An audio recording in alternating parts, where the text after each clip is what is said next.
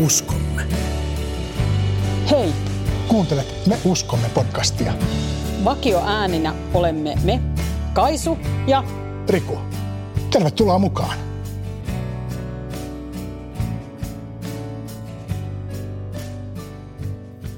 Me uskomme podcast on taas aluillaan. Kahdeksas opinkappale ja jakso numero 17. Ehkä menee vähän sekaisin, kun laskee noista opinkappaleen järjestysnumeroista tuota jaksomäärää. Ja tänään täällä podcast-studiossa ollaan me Rikun kanssa kahdestaan. Tuntuu ihan kodikkaalta suorastaan. On kiva päästä taas juttelemaan ja keskustelemaan, katsomaan mitä, mitä mieleen nousee nyt rukouksessa. Tämän päivän teemasta ja raamatukappaleesta. Mulla on semmoinen olo, että tämä sama repliikki tulee vähän joka kerta, mutta ei ole helppo aihe. ja ei ollut helppo myöskään valita sitä raamatun paikkaa, mikä tähän, tähän aiheeseen sopisi. Joo, tänään kävi niin, että Riku oli valinnut tuon raamatun paikan ja lähetti sen minulle viestille ja kysyin, että häh? Luin sen opinkappaleen ja ensin tuntui, että miten nämä liittyy toisiinsa, mutta nyt tuntuu kyllä siltä, että on oikein mielenkiintoista sukeltaa siihen, että miten ne liittyy toisiinsa. Tämän päivän raamatun paikkahan on tuhlaaja poika tai itse asiassa osa tuosta tuhlaajapojan kertomuksesta. Me keskitytään siihen ihan siihen tuhlaajapoika-kertomuksen loppuun.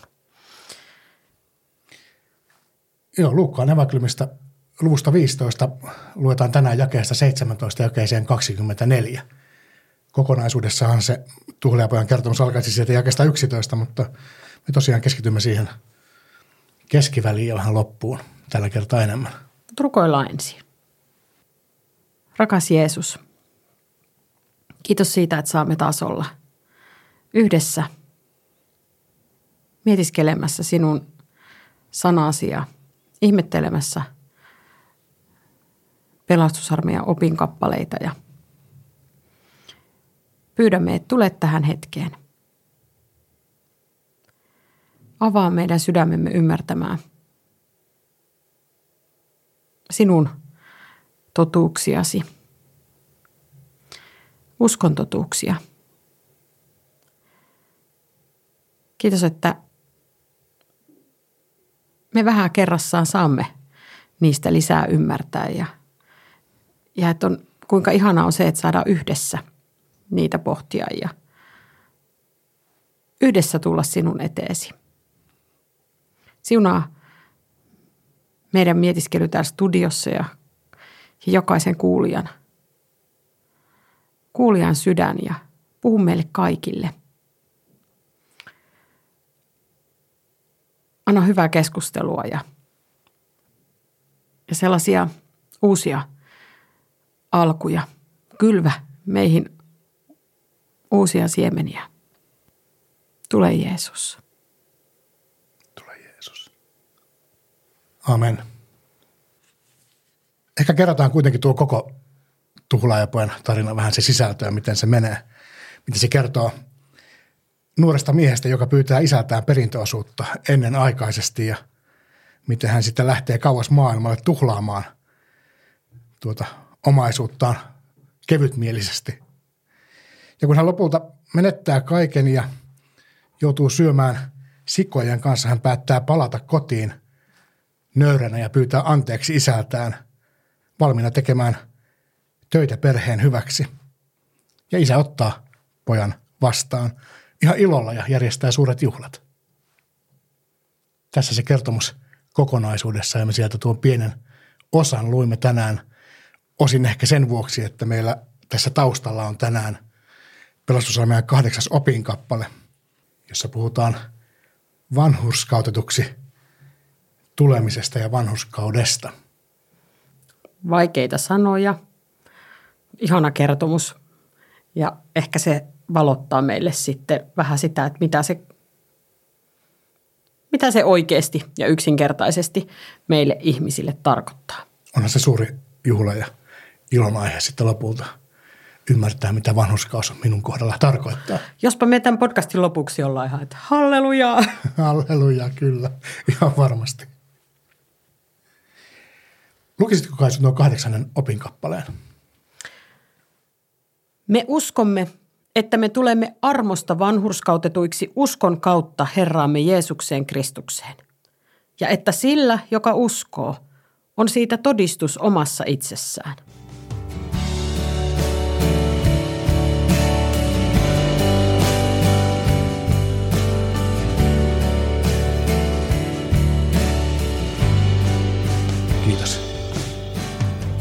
Lue meille nyt Luukkaan evankeliumin luvusta 15 jakeesta 17 jakeeseen 24. Silloin poika meni itseensä ja ajatteli, minun isäni palkkalaisilla on kaikilla yllin kyllin ruokaa, mutta minä näännyn täällä nälkään.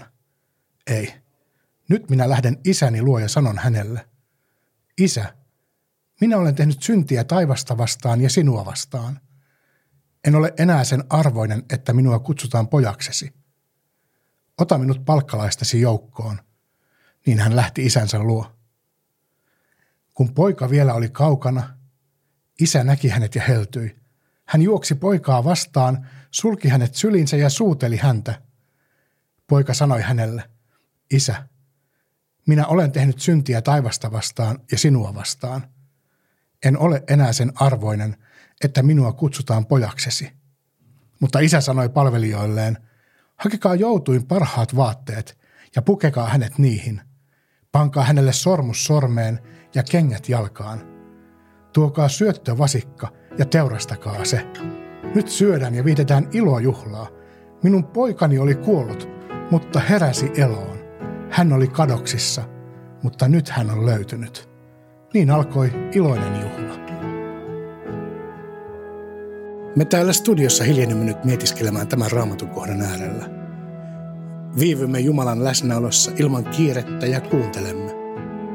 Jokaisella on oma raamattu ja tehtävänä on alleviivata sanoja tai lauseita, jotka nousevat tekstistä esiin ja tuntuvat tärkeältä, vaikka ei vielä olisi ihan selvää minkä vuoksi. Rukouksen ja mietiskelyn jälkeen keskustelemme siitä, mitä alleviivasimme ja mitä meissä tapahtui – jos haluat osallistua mietiskelyyn, voit keskeyttää jakson kuuntelemisen ja jatkaa, kun olet valmis. Jos haluat vain kuunnella, pysy mukana. Kuunnellaan yhdessä.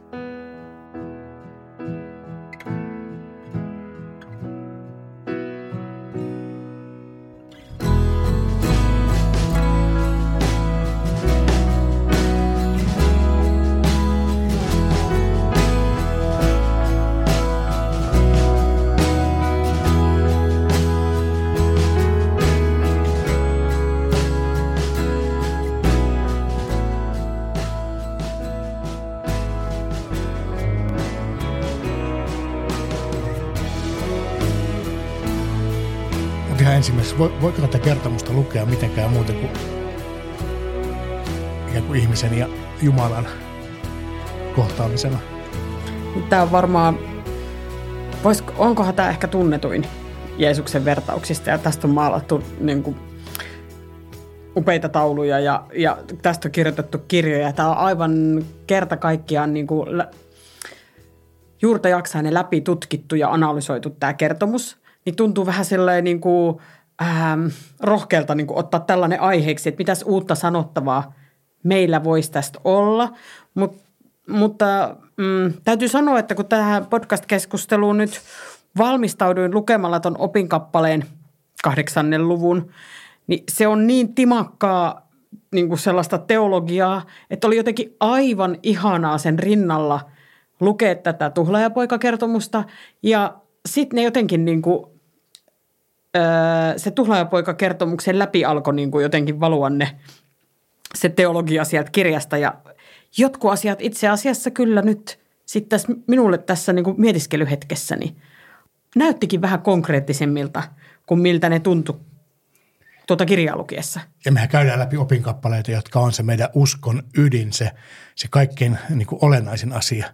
Ja ne kun tiivistetään yhteentoista opinkappaleeseen se uskon, uskon ydin, niin siinä tulee ne kaikkein tärkeimmät, kaikkein olennaisimmat, kaikkein eniten lainatut ja kohdat jotenkin varmasti näkyville myös raamatusta. Joo, ja sitten kun nyt ollaan näiden asioiden kanssa tekemisissä, jotka on ää, myös kipeitä ja vaikeita. Puhutaan syyllisyydestä ja sellaisista kysymyksistä. Niin sen näkemistä itsessä nimenomaan. Niin, niin sitten ajattelin myös, että niin kuin, tämä keskustelu haastaa siinä, siinä mielessä, että, että jouduin tässä niin kuin mietiskeluvaiheessa niin hylkäämään muutaman semmoisen ajatuksen, mitkä mieleen pompsahti, että no en, en, en voi tästä puhua podcastissa, että se liittyy johonkin läheisiin ihmisiin, joiden elämästä en halua kertoa. Tai tähän vie sellaisten niin kuin, äh, niiden semmoisten, niin kuin, tiedätkö, muistin lokeroiden äärelle, jota ei oikein tee mieli avata. Että sieltä löytyy niitä omia niin kuin, vääriä valintoja, ikäviä juttuja. juhlimassa. Ja, niin. niin, kyllä.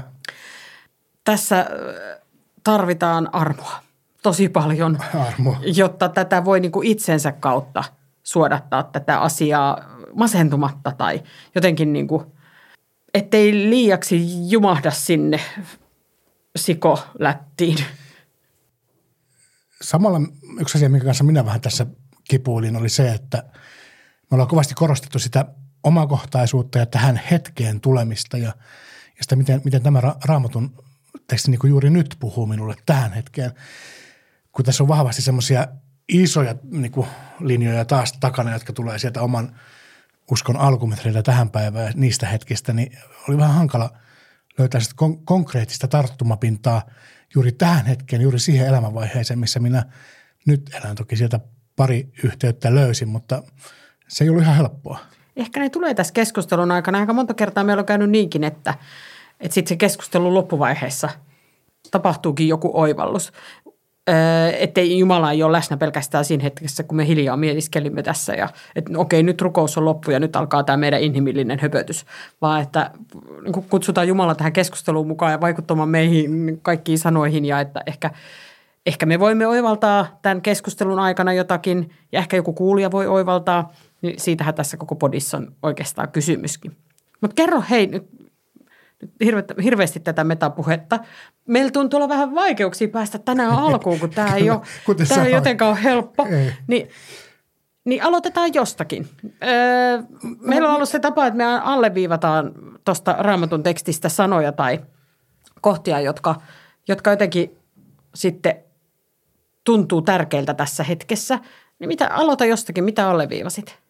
Ihan ensimmäisenä alleviivasin tuosta jakeessa 17 – meni itseensä ja ajatteli. Se oli jotenkin olennaista se itsereflektio siinä omassa tilanteessa. Oikeastaan ihan tosi mielenkiintoinen on tuo suomenkielinen meni itseensä. Pohdin sitä, tuleeko se, tuleeko se tästä se sanonta mennä itseensä. Niin ja, mikä, ja mitä se alkukielessä ehkä siinä kohtaa on, niin kuin, mitä alkukielessä siinä kohtaa on ollut. Hirmu pysäyttävä tähän aikaan, jossa meillä on tapana mennä – someen ja internettiin ja ää, kuunnella podcasteja ja täyttää erilaisella tekstillä ja äänellä ja kuvalla kaikki hetket ja tyhjät tilat elämässä. Itseensä meneminen vaatii sitä, että joutuu olemaan hiljaa. Joutuu ajattelemaan, eikä voi ajatella, jos on koko aika niin kuin tulvii, niin kuin semmoista informaatiotulvaa sisäsilmistä ja korvista – joutuu ajattelemaan omaa elämäänsä ja omaa itseään. Minulla on itse asiassa ollut just sen semmoiset, semmoinen hetki tässä. Sinä olit lasten kanssa yhden yön kotoa pois. Minulla oli reilu vuorokausi olla itsekseni. Niin vaikka kyllä täytin paljon sitä aikaa kaikella tuolla, mitä just kerroin, niin oli siinä myös aikaa sille ajattelemiselle ja monenlaisia tunteita ja ajatuksia heräsi. Ja ehkä just niistäkin kumpuaa nyt semmoinen jännä epämukavuus tunne tämän asian käsittelyyn, kun itsellä on sellaisia keskeneräisiä pohdintoja ja juttuja, joissa pitäisi mennä vielä syvälle. Tavallaan se avasi myös tuhlaajapojalle se itsensä meneminen sen tilanteen ymmärtämisen ja sen, että nyt täytyy tehdä jotain. Että ne ratkaisut ehkä tulee siinä hetkessä, kun on aikaa antaa itselle mennä itseensä. Kyllähän Tuhlaaja pojallekin se tuli sitten vasta, kun oli niinku tosi matala kohta. Sitten oltiin jo siellä sikolätissä. Miten sitä osaisi mennä itseensä vähän aikaisemmin, ennen kuin kaikki on niin kuin kerta kaikkiaan pielessä? Se on oikein se, mitä me tässä opitaan parhaillaan, koska kyllähän tätä niin kuin jollain tavalla voidaan lukea myös tähän hetkeen, jos, jossa me jo ollaan kuljettu Jeesuksen kanssa jonkin matkaa ja saada, saadaan mennä itseemme ja ymmärretään kääntyä nyt jo ajoissa isän puoleen. Hallelujaa. Tuo on muuten ihan totta, että ei, ei minun nykyisin tarvitse kovinkaan usein löytää itseäni sieltä sikolätistä, koska olen saanut oppia tässä niin kuin kristityn vaelluksen aikana niin sitä hyvää tapaa hiljentyä ja ää, kuunnella Jumalaa ja pohtia itseäni, niin saan kiinni niistä niin kuin vääristä teistä ja vääristä valinnoista paljon aikaisemmin kuin joskus ennen. Ja, ja tämä oli se asia, mihin minä tulin sitten, kun pohdin sitä, että mikä tässä puhuu minulle juuri tähän hetkeen, on se, että isä odottaa minua iloiten joka hetki ja joka hetki minä hänen puolensa voin kääntyä ja, ja viedä ne asiat, mitkä minua kulloinkin vaivaavat hänelle. Että Jumala on läsnä. Jeesus kulkee vierelläni aivan joka hetki. Mahtavan armollinen asia ja tämä, tämä resonoi nyt tämän opin käsikirjan juttujen kanssa, kun täällä puhuttiin sellaisesta paradoksista, että, että pyhitys ja vanhurskauttaminen on niin kuin totta molemmat samaan aikaan. Että se vanhurskauttaminen, se, että me tulemme Jumalalle kelpaavaksi, että Jumala näkee meidät ää, niin kuin oikeamielisenä ja hyvänä – sit huolimatta, että me emme sitä ole. Me, tavallaan se yhteys, mikä syntiin lankemuksessa katkesi, niin se on palautettu ja, ja Jumala kohtelee meitä niin, niin kuin ansaitsisimme semmoisen kohtelun. Niin kuin toi tuhlaajapojan isä ottaa sen tuhlaajapojan vastaan täysin juhlavieraana. Vailla moitetta, vailla se, mitä se on, se on ihan täydellinen kuva siitä vanhurskauttaminen, sanasta vanhurskauttaminen, että mitä se tarkoittaa. Niin samaan aikaan me opetetaan pyhityksestä ja puhutaan pyhityselämästä.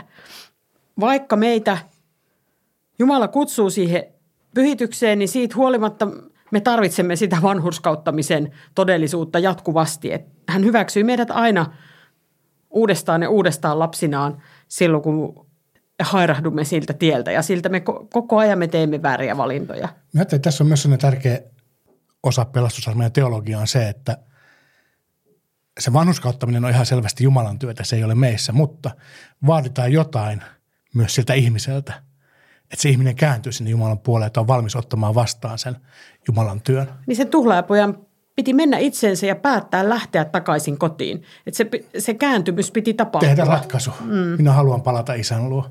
Ja se on se meidän kuudes opinkappale. Jokainen, joka tahtoo, voi pelastua. Ja sitten siihen meidän omaan osuuteen kuuluu myös se, että meillä on halu kuunnella Jumalaa. Halu elää hänen tahtonsa mukaisesti. Täällä opikäsikirjassa sanotaan minusta ihanasti, että meidän tulee olla yhteistyössä armon kanssa. Hmm. Että se, ar, et, et se Jumalan armo tekee meissä – Jumalan pyhä henki tekee meissä työtään, mutta meidän pitää olla sen kanssa yhteistyössä. Mutta tästäkin me puhutaan sitten lisää siellä kymmenennen opinkappaleen kohdalla, kun puhutaan pyhityksestä. Mutta nämä kaikki liittyy hirmu kiinteästi toisiinsa ja nämä ajatukset väistämättä vähän niin kuin eksyy jonkun toisenkin opinkappaleen puolelle. Mutta myös se, että meillä on, on täytynyt olla jonkinlainen suhde isään jo aiemmin, jotta me voidaan tietää, mikä, mikä on isän tahto, että isä odottaa meitä. Niin tämä oli se toinen asia, mitä minä ajattelin, mikä puhuu minulle tähän päivään, on se, että tämä kertomus antaa semmoisen riemuisen kuvan siitä tuloksesta, mikä, mikä tulee, kun ihminen kääntyy Jumalan puoleen kaikki heikkouksineen ja virheineen ja saakin sen juhlavastaanoton. Niin se on yksi asia, mikä minun ajaa tässä työssä eteenpäin. Se, että me saa tehdä näkyväksi sitä Jumalan rakkautta ja Jumalan hyvyyttä ihmiselle, joka, joka kärsii, joka voisi Jumalan kautta saada – sinne kärsimyksen keskelle apua ja voisi vois kokea, että olisi hyväksytty ja kuuluisi joukkoon ja saisi vetää sormuksen sormeen ja kengät jalkaan ja pukea parhaat vaatteet päälleen. Se on jotenkin sen hieno kuva siitä, mitä, mitä on olla Jumalan lapsena ja mihin me saadaan kutsua toisia ihmisiä. Ja jotenkin konkreettisesti ö, toi hetki ja toi vaihe näyttäytyy meidän työssä silloin, kun on, ö, olla joku on tulossa sotilaaksi. on saanut kokea kutsumuksen, että haluan niin palvella Jumalaa pelastusarmeijassa ja, ja tämä on minun hengellinen kotiini ja täällä löydän sellaisen palvelutehtävän, joka, joka minulle ja elämän tilanteeseeni sopii. Ja täällä on hyvä olla tässä yhteisössä. Niin sitten kun hän konkreettisesti pukee univormaa päälle ja sovittaa sitä ja, ja, ja, ja saa nähdä sen ilon hänen kasvoillaan niin kuin siitä, että miltä, se näyt, miltä näytän tässä ja se on vähän epävarmaa ja jännää, mutta semmoinen, siinä, siinä on sellaista, siinä on jotain sellaista konkretiaa, joka vähän vertautuu tähän, tähän Tuhela ja poikakertomuksen juhlavaatteiden pukemiseen. Eihän sille, pakko sanoa siis tietenkin tässä kohdassa, että, että ei ole tarkoitus hengellistää meidän univormua. Se on kerta kaikkiaan vaan ö, konkreettinen ja näkyvä käytännöllinen asia tässä. Se, se ei ole pyhä esine, eikä emmekä anna sille mitä sen isompaa hengellistä arvoa, mutta, mutta, se, mutta siinä, siinä kokemuksessa, että kun ensimmäistä kertaa pukee sitä univormua ylleen, niin siinä on jotain semmoista vähän samanlaista juhlaa. Tämä minä alleviivasin tämä pukemisen, koska se oli niin jotenkin vahva. Minusta tuli mieleen, että Efesolaiskirjeen Jumalan taisteluvarustus, joka me saadaan pukea yllemme, miten se on, se on meille ja on meidän mukana ja vahvistaa meitä ja auttaa meitä muistamaan, keitä me olemme ja kenelle me kuulumme ja kenen puolestamme taistelemme, kenen puolestamme julistamme rakkautta eteenpäin. Ja kyllähän se univormu niin auttaa muistamaan näitä asioita ja tuo sen näkyväksi myös toisille ihmisille. Et silloin kun me aikanaan univormut hankimme ja sitten kun lähdimme tähän työhön, niin teimme semmoisen ratkaisun, että se on meidän juhla, se on meidän juhlapuku. Minulla, myönnän kyllä, että minulla on kukkamekkoja kaapissa, mutta, mutta semmoiset juhlat, mihin tarvitaan pukua, että mennään häihin tai hautajaisiin tai, tai sellaisia juhlia, tai vaikka osakuntakuoron vuosijuhliin, ne on varmaan viimeisimmät tämmöiset juhlat, missä ollaan käyty, niin, niin niissä me käytämme sitten tätä meidän parasta juhlapukuamme, univormua. Ihan mielettömiä keskusteluja se generoi aina se, se univormu, että sit saa kyllä ne niin kuin alttiuden kengät aina laittaa jalkansa, koska, koska jos on pelastusarmeijan univormu päällä, niin silloin täytyy olla valmis puhumaan pelastusarmeijasta. Tai kertoa, että mihin seuraava juna on lähdössä, jos me VR-työntekijäksi erehdytään luulemaan, niin kuin Kouvolassa kävi usein rautatiekaupunki. Mitä sinulla oli Kaisu siellä alleviivauksena, mitä vielä ei ole käsitelty? No ihan ensimmäisenä alleviivasin täältä sanat, että hän juoksi poikaa vastaan. Hän juoksi poikaa vastaan.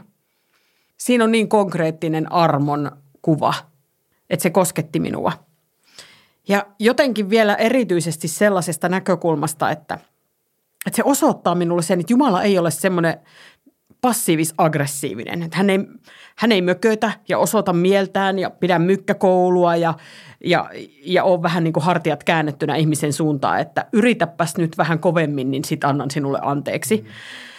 Hän ei halua mitään suuria teatraalisia eleitä eikä hänelle, häntä ei tarvitse lepytellä, vaan, vaan jos yhtään osoita niin kuin kiinnostusta palata hänen luokseen, niin hän juoksee vastaan. Jos yhtään vaan liikahdan siihen suuntaan, niin hän juoksee vastaan. Sulkee sylinsä ja suutelee. Sitten siitä niin kuin, sit jatkui semmoinen ajatus, että olisi tosi mielenkiintoista tietää, että mitä tapahtui niiden juhlien jälkeen. Että se poikahan oli ajatellut, että hän ansaitsisi sen isän anteeksi annon tekemällä nöyrästi työtä.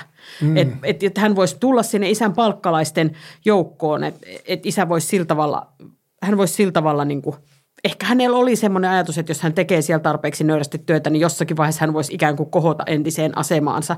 Mutta se aloitus oli kuitenkin se, että, että hän, hänen täytyy se niin työllä ansaita – mutta sitten hän saakin sen kaiken lahjaksi. Ja sitten vielä jotenkin sillä yltäkylläisesti, että tuodaan ne vaatteet ja sormukset ja juhlat ja, ja, ja kaikki. Et mitä siitä mahdollisesti sen pojan niin ajatuksissa ja elämässä seurasi? Tietenkin semmoinen uskon ajatus siitä on se, että, että se muutti hänen elämäänsä, tämä kokemus. Ja että varmasti hän työskenteli ja halusi tehdä isänsä tahdon sitten, kun se arki alkoi. Se ei enää johtunutkaan siitä, että hänen olisi pitänyt ansaita hyväksyntä, ansaita ihmisarvo, ansaita isän kunnioitus, ansaita anteeksianto. Vaan se johtui siitä, että, että hän koki, oli kokenut ne kaikki jo. Hän oli saanut anteeksi ja sit se sai aikaan halun palvella. Ja siinä ollaan meidän opin ydinasioissa. Et pelastusta ei ansaita ja se palvelutyö, jota me teemme, niin se syntyy siitä Jumalan rakkaudesta. Se on vastaus siihen rakkauteen. Me emme ansaita sitä rak- rakkautta tekemällä tekoja, Mikä iso, vaan me isonkaan, teemme tekoja, koska meitä on rakastettu. Isonkaan meidän tekemä teko ei voi ansaita meille sitä vanhuskautta. Se voi kääntää myös toisinpäin, että se mikään meidän tekemättä jättäminenkään ei vie meitä pois Jumalan luota. Ja sitten vaikka on niin, että ei, ei meidän synnin jäljet ää, tässä maailmassa niin kuin katoa, ne ei, ne ei sille puhallu pois sillä hetkellä, kun tulemme Jumalan luo ja pyydämme anteeksi. Et kyllähän ne tuhlaajapojan rahat oli kaikki tuhlattu. Ei ne rahat palautunut sillä simsala bim takaisin sillä hetkellä, kun hän huomasi, että väärin meni – kyllä sillä me, meidän synnillämme seuraukset tässä maailmassa on ja ne, ne, niillä on pitkä, pitkäkestoisia seurauksia ja niillä voi olla ylisukupolvisia seurauksia itsekyydellä ja rakkaudettomuudella ja epäoikeudenmukaisuudella tässä maailmassa. Mutta armoa, valtavaa armoa on se, että Jumala voi myös katkaista tällaisia ketjuja ja hän voi kääntää sellaiset asiat, jotka – jotka ehkä niin kuin ensin näyttää siltä, että, että tämä on ainoastaan niin kuin paha ja huono asia ja, ja aiheuttaa vaikeuksia elämässä, niin sellaisetkin asiat ehkä niin kuin Jumalan armon käsittelyssä saattaa, jos, saattaa lopulta näyttäytyy se niin kuin myönteisessä valossa ja ne kokemukset, jotka on ollut ihan kamalia, niin voi joskus, ei aina – voi joskus kääntyä niin päin, että, että ne onkin voimavara elämässä. Sieltä tulee meille mahtava todistus, jota me voidaan kertoa eteenpäin. Joku ihminen, joka on samassa tilanteessa, voi tarttua siihen ja nähdä valon sitä kautta. Me kerrotaan siitä polusta, joka me ollaan kuljettu sieltä pimeydestä valoon. Samalla mietin, että puhuttiin tuosta, miten tuhlaajapoika halusi palata sinne palkkalaisten joukkoon, niin tuli mieleen raamatun kohta, en muista mistä se on, olisiko se Luukkaa evankeliumista sekin, tai evankeliumista, jossa sanotaan, että joka itsensä ylentää, se alennetaan, mutta joka itsensä alentaa, se ylennetään, niin tavallaan Tuulaipolla kävi, kävi juuri näin. Hän oli valmis palaamaan isän luo sinne palkkalaisten joukkoon, ei sille omalle alkuperäiselle paikalle, vaan, vaan alemmas sinne pal- palkollisten joukkoon – ja sieltä sitten isä tuli juosten vastaan, syleili ja suuteli ja otti poikana vastaan. Siinä on myös sellainen yksi asia, mikä, mikä liittyy siihen tekoon, mistä myös puhuttiin aikaisemmin, että vanhuskauttaminen on Jumalan teko. Usko on lahja Jumalalta, mutta se vaatii se meidän ratkaisu, niin mikä se meidän, miten me voidaan se ratkaisu tehdä. Niin ajattelin, että se on myös yksi, yksi merkittävä asia tässä raamatun tekstissä, joka me luettiin, oli se, että – tässä toistuu kaksi kertaa tuo sama lause, jonka tuhlaajapoika ensin suunnittelee ja sitten sanoo, Isä, minä olen tehnyt syntiä taivasta vastaan ja sinua vastaan. En ole enää sen arvoinen, että minua kutsutaan pojaksesi. Niin ajattelen, että tämän tekstin kirjoittaja ja Jumala tietysti innoittajana niin on halunnut korostaa nimenomaan tätä, että se meidän keino kääntyä Jumalan puoleen on, on mennä itseemme ja – tunnustaa meidän syntimme ja sanoa, että minä tarvitsen apua. Minäkin kiinnitin huomiota tuohon, että se sama lause, sama repliikki ikään kuin esiintyy tässä kahdesti. Ja ö, mietin ihan sitä, että se on aika hyvä kuva siitä, miten hengelliset prosessit, polut ihmisessä kulkee. Että harva, harva päätyy hyvin suoraviivaisesti esimerkiksi tekemään uskonratkaisua, vaan kyllä se kyllä se on sitä, että, että sitä mielessään miettii, mitä tapahtuisi, jos tekisin näin ja mitä voisin sanoa tai miten voisin rukoilla. Ja joten, jotenkin tässä tämä tuhlaajapojan niin ajatusten, ajatusten kuvaaminen ensin ja tekojen kuvaaminen sitten, niin kuvaa hyvin sitä, että näin me ihmiset toimimme. Ja ajattelen, että tässä kertomuksessa tuhlaajapoika joutui tekemään sen yksin. Hän pystyi siihen yksin, mutta, mutta meillä kristityillä täällä Suomessa on se ihana mahdollisuus, että niiden omien ajatusten kanssa ei tarvitse painiskella yksin. Ja on toisia, joiden kanssa voi keskustella. Ja sitä varten meidän osastoissa on erilaisia miesten ryhmiä ja naisten ryhmiä ja raamattupiirejä. Ja, ja sitten jos kaipaa ihan sellaista luottamuksellista sielunhoitoa, niin me upseerit ollaan sitä varten.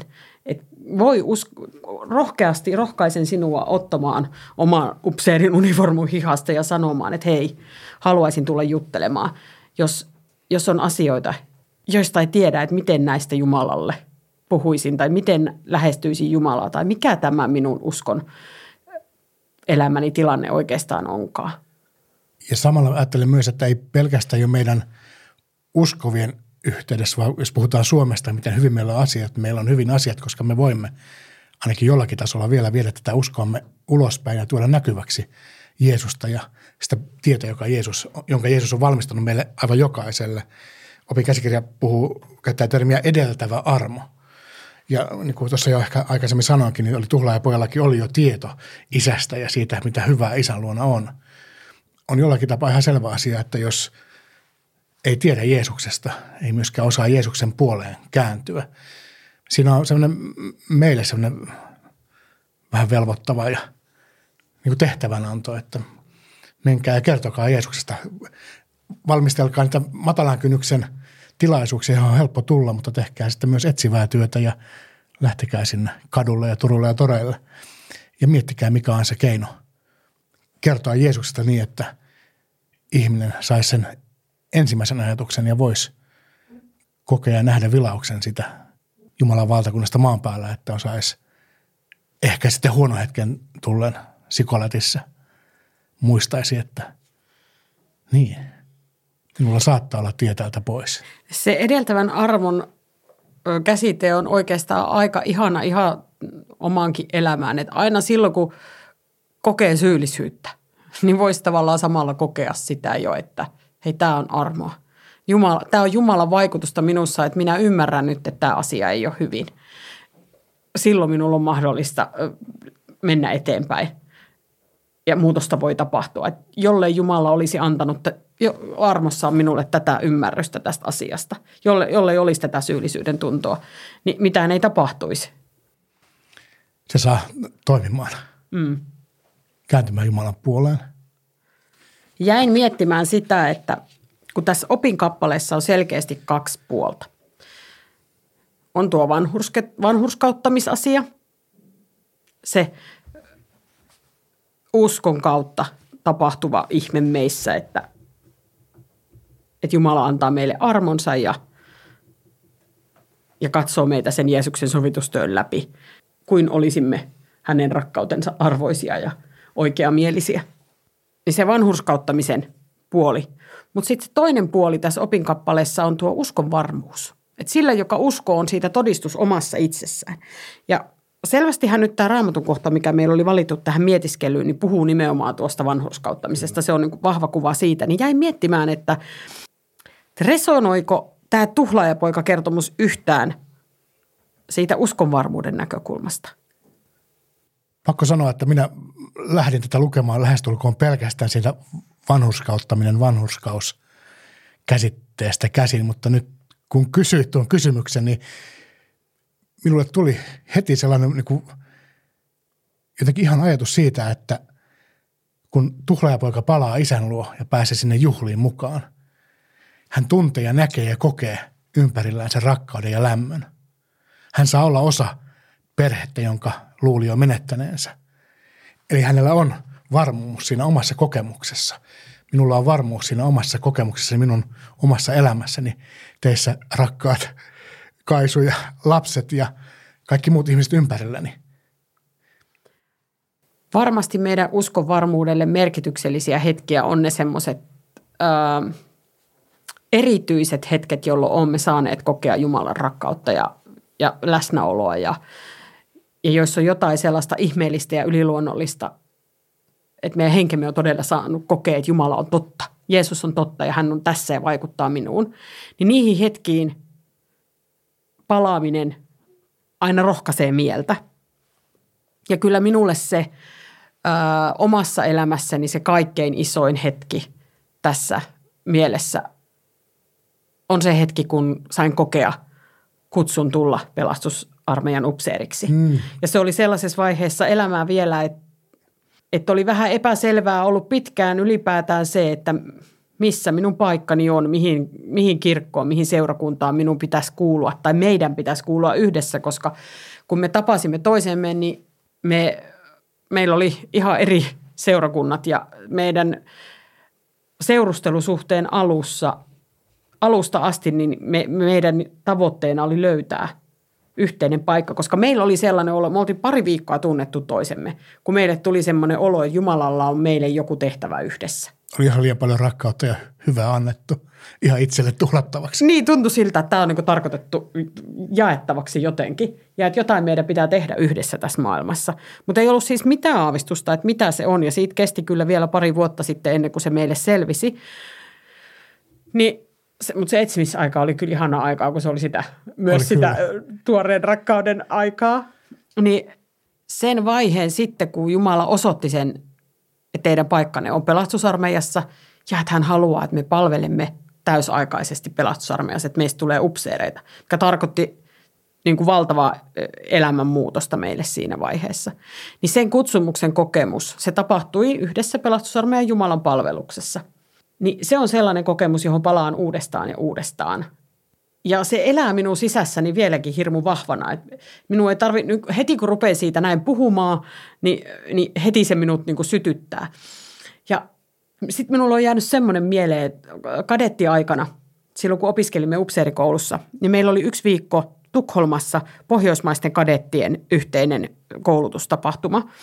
Ko- koulutusviikko saimme tutustua sitten kollegoihin Pohjoismaista ja siellä sitten – käytin tilaisuutta hyväkseni ja usein just ruokapöydässä ja kun eri tilanteissa jutteli eri ihmisten kanssa ja tutustuin muihin kadetteihin, niin usein kysyin ihmisiltä, että hei, että miten sinä sait kutsun?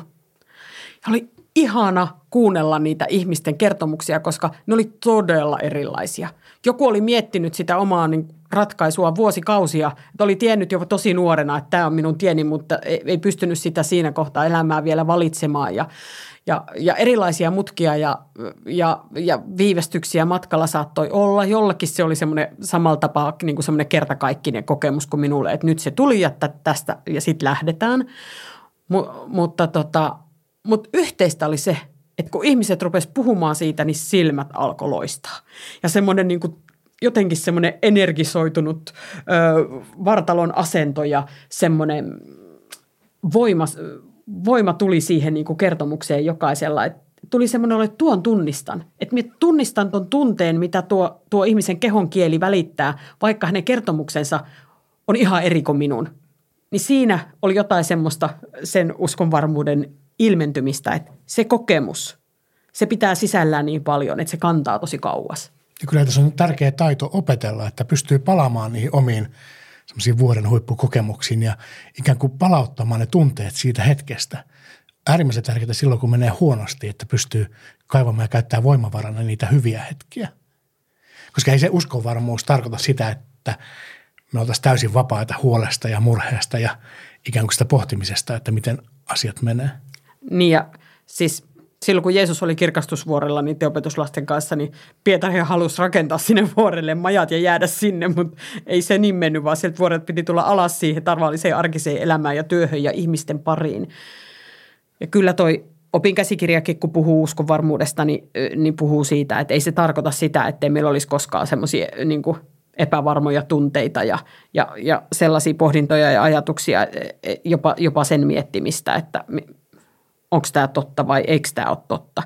Vaan se, se oli minulle tässä ehkä kaikkein niin kuin semmoinen henkilökohtaisin tai semmoinen riemastuttavin, vahvistavin ajatus oli se, että muuttunut elämä on se suurin todistus. et, jos katsoo nyt vaikka tuota tuhlaajapoika-kertomusta, niin, niin me, me emme saa tietää, mitä ton jälkeen tapahtui, mutta iso muutos siinä, siinä jo kuvataan siinä, että hän lähti pois, meni takaisin isänsä luo ja pyysi anteeksi.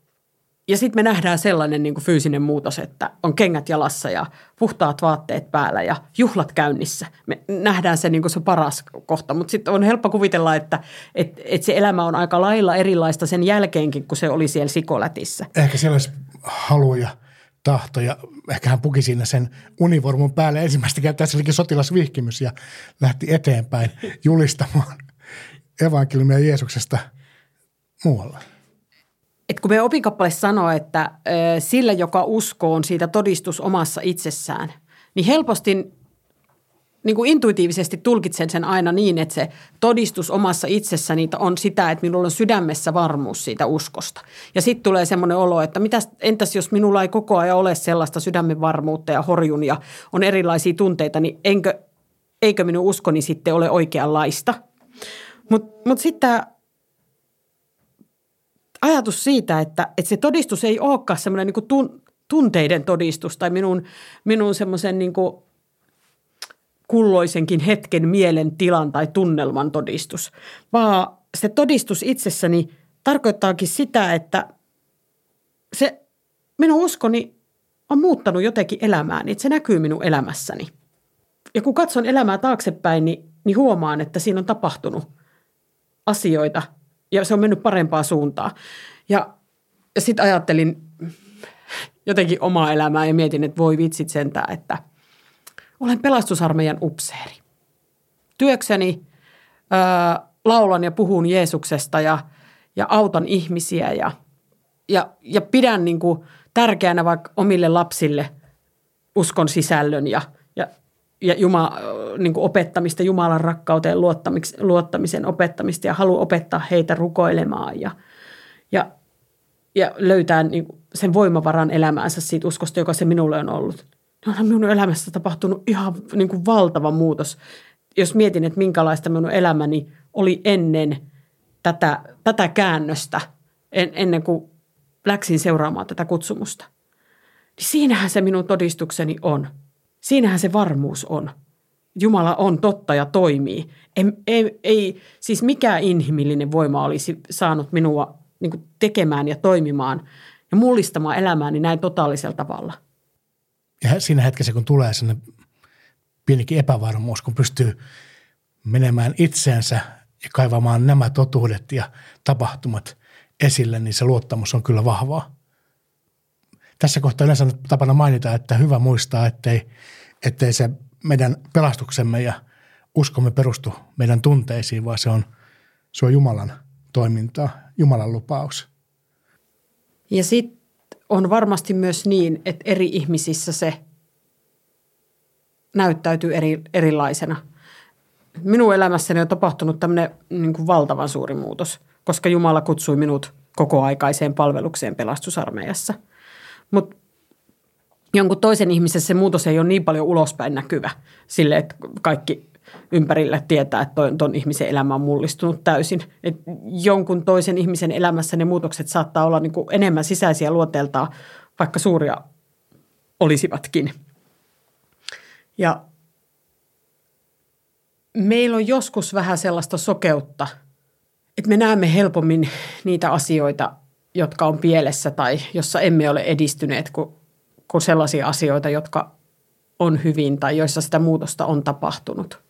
Niin ehkä sitä uskovarmuutta voisi omassa elämässä niin kuin ruokkia ja, ja nauttia siitä myös semmoisella kiito, kiitollisuudella ja kiitosmielellä, että, että rohkeasti osaisi katsoa elämää, elämää taaksepäin ja, ja nähdä, että mitä hyvää siellä on tapahtunut mis, mitä hyvää Jumala on minu, minussa tehnyt ja minun elämässäni tehnyt, mistä voin olla kiitollinen.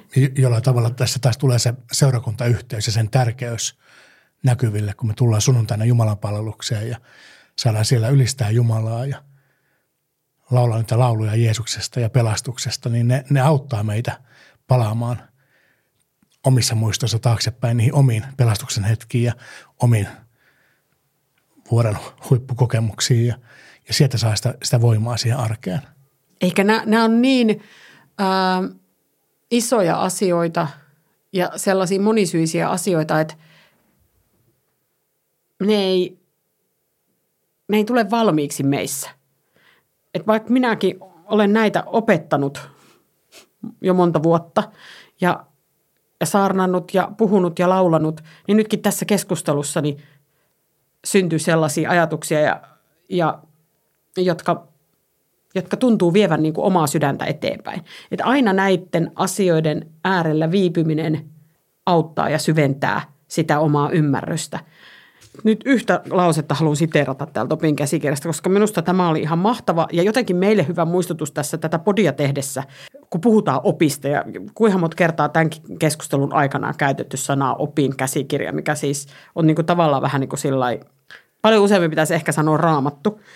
Niin tässä, kun puhutaan siitä armosta ja sovitustyöstä, pelastuksesta, tämä ei tapahdu ymmärtämällä oppia – vaan luottamalla pelastavaan Jumalaan.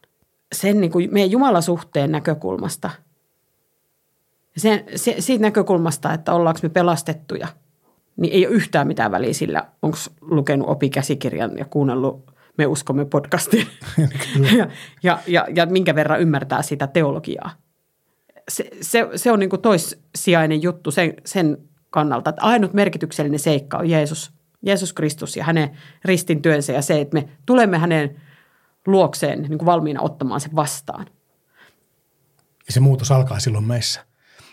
Silloin ehkä pystyy pysähtymään ja katsoa taaksepäin ja näkee sen oman polun ainakin osittain, jota on kulkenut. Voi huomata, että on, on kulkenut eteenpäin, ettei ole junannut paikalla. On tapahtunut kehittymistä vaikkapa sinne hengen hedelmien suuntaan tai mm, niin, miten kukin sen näkee.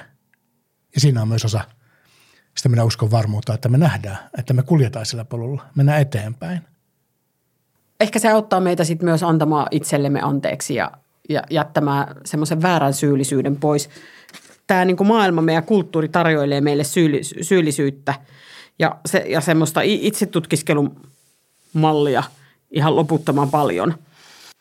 Jumalan armoa on sekin, että, että me pystytään, että niin pyhän hengen avulla meidän on mahdollisuus erottaa – semmoinen todellinen ja aiheellinen syyllisyys sellaisista tunteista, joita kulttuuri ja uskonto ja erilaiset tekijät tässä maailmassa synnyttää. Meidän inhimillinen piirrehän on se, että, että meillä on tapana muistaa – kaikenlaiset pienetkin rikkeet. Että jos on nuorena kertaalleen peruuttanut vanhempiensa auton johonkin tolppaan, niin sitten saa vielä nelikymppisenäkin ää, autolla ajamaan lähtiessä kuunnella sellaisia ää, loputtomia varoituksia, koska on, on ikuisesti se, joka peruuttaa auton tolppaan. Mutta Jumala ei toimi näin. Ja, ja sitten niin suhteessa itseemme, niin, niin voitaisiin voitais ottaa myös niin mallia tuosta tuhlaajapojan isästä. Et, et koska Jumala meitä armahtaa, niin niin armahda, armahdetaan myös itseämme. Että ei jäädä vellomaan omiin epäonnistumisiin ja, ja, ja väärin valintoihin, vaan, vaan Jumalan arvon, armon avulla katsotaan eteenpäin.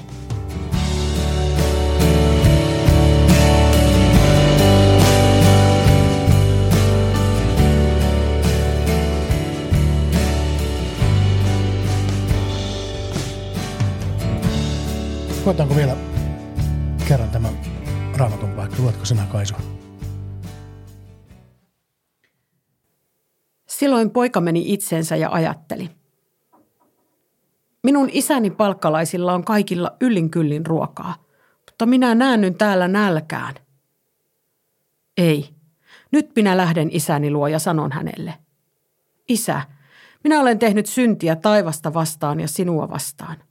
En ole enää sen arvoinen, että minua kutsutaan pojaksesi – ota minut palkkalaistesi joukkoon. Niin hän lähti isänsä luo. Kun poika vielä oli kaukana, isä näki hänet ja heltyi. Hän juoksi poikaa vastaan, sulki hänet sylinsä ja suuteli häntä. Poika sanoi hänelle, Isä, minä olen tehnyt syntiä taivasta vastaan ja sinua vastaan. En ole enää sen arvoinen, että minua kutsutaan pojaksesi. Mutta isä sanoi palvelijoilleen, hakekaa joutuin parhaat vaatteet ja pukekaa hänet niihin. Pankaa hänelle sormus sormeen ja kengät jalkaan. Tuokaa syöttö vasikka ja teurastakaa se. Nyt syödään ja vietetään ilojuhlaa. Minun poikani oli kuollut, mutta heräsi eloon. Hän oli kadoksissa, mutta nyt hän on löytynyt. Niin alkoi iloinen juhla. Amen. Kyllä tässä nyt vielä jotenkin tuo juhla, juhla jäi mieleen ja me saadaan, saadaan niin olla itse mukana siellä juhlassa ja saadaan kutsua ihmisiä siihen juhlaan. Se oli jotenkin se, mikä minä vien tästä eteenpäin, että saan muistaa, että isän luona on juhla. Ja se, on, ja se kutsu, joka meillä on, niin, niin se kannattaa esittää. Että me todella, niin kuin meillä on jotain sellaista tarjota ihmisille, mitä ei, sellaisia juhlia ei ole missään muualla. Amen. minulle nousi tuolta nyt vielä nuo sanat, että minä näännyn täällä nälkään. Minun isäni palkkalaisilla on kaikilla yllin kyllin ruokaa, mutta minä näännyn täällä nälkään. Ja siitä se nosti minun mieleeni Vuorisaarnasta Jeesuksen sanat, että autuaita ovat ne, joilla on varhus, vanhurskauden nälkä ja jano, että heidät ravitaan. Et jos näen nyt nälkään, jos sinun, jos sinun sielosi kaipaa Jumalaa, jos kaipaat lisää sitä, niin minulla on sinulle hyvä uutinen. Rakastava isä odottaa siellä juhlissa. Sitä ruokaa on tarjolla ja hänen halunsa on, että me, että me hänen omansa ruokimme nälkäisiä, ihan konkreettisesti ruokimme nälkäisiä, mutta että me myös ruokitaan niitä, joilla on vanhurskauden nälkä ja jano.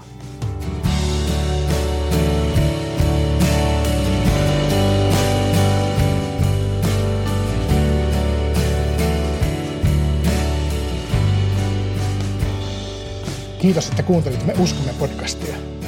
Jos haluat kommentoida jaksoja tai lähettää meille muuten vain postia, löydät ohjeet kotisivultamme www.pelastusarmeija.fi kautta Tampere. Klikkaa sieltä Me uskomme linkkiä. Samalta sivulta löydät myös ohjeet ja linkit tämän podin tilaamiseen. Uusi jakso ilmestyy taas ensi viikolla. Siunausta viikkoosi. Hei hei! Hei hei!